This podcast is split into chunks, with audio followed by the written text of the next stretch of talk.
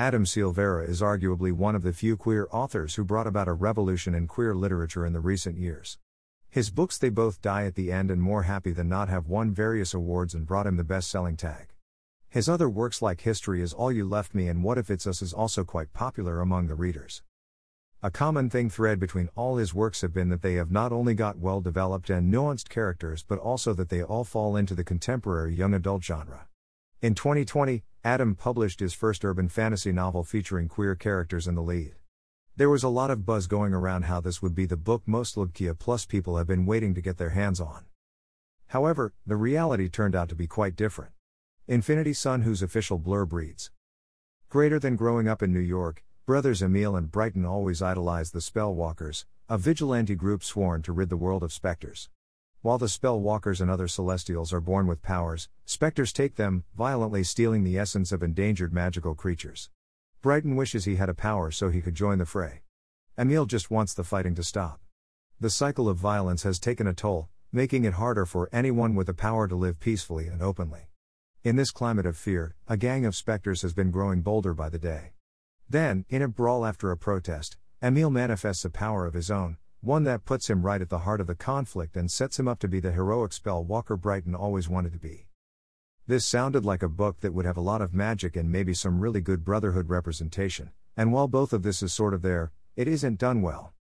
The characters lack the Adam Silvera ness in them. They are not real enough. A major problem that I had with both Emil and Brighton was that I just couldn't connect with them. This made me not root for anyone and thus I really couldn't care or root for anything that happened to them in the story. Another problem, and perhaps the more important problem, was the fact that there was next to no world building.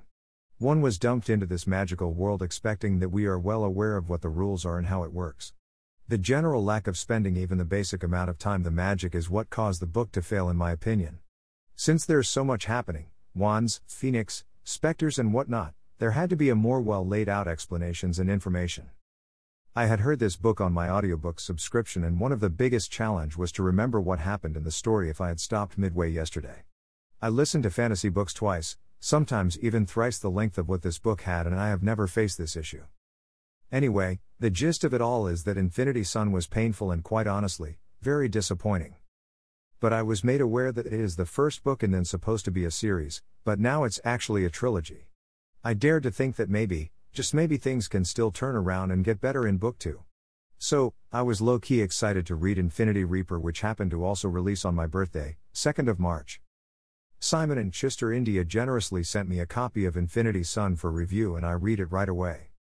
The blurb for the second book read Greater than Emil and Brighton defied the odds. They beat the Bloodcasters and escaped with their lives, or so they thought. When Brighton drank the Reaper's blood, he believed it would make him invincible, but instead the potion is killing him. In Emil's race to find an antidote that will not only save his brother but also rid him of his own unwanted phoenix powers, he will have to dig deep into the very past lives he's trying to outrun. Though he needs the help of the spellwalkers now more than ever, their ranks are fracturing, with Maribel's thirst for revenge sending her down a dangerous path. Meanwhile, Ness is being abused by Senator Iron for political gain, his rare shifting ability making him a dangerous weapon. As much as Ness longs to send Emil a signal, he knows the best way to keep Emil safe from his corrupt father is to keep him at a distance. The battle for peace is playing out like an intricate game of chess, and as the pieces on the board move into place, Emil starts to realize that he may have been competing against the wrong enemy all along. Did I like it? Well, sort of. Is it better than Infinity Son? 101%. Would I recommend it? Absolutely no. Infinity Reaper is genuinely a level up from Infinity Son, and one can say that just by looking at how thick, almost 500 some pages it is compared to its short and breezy 300 pager first book. Adam probably read all the reviews and took into account all the problems we had with the world building and spent enough time trying to go back and give us the details.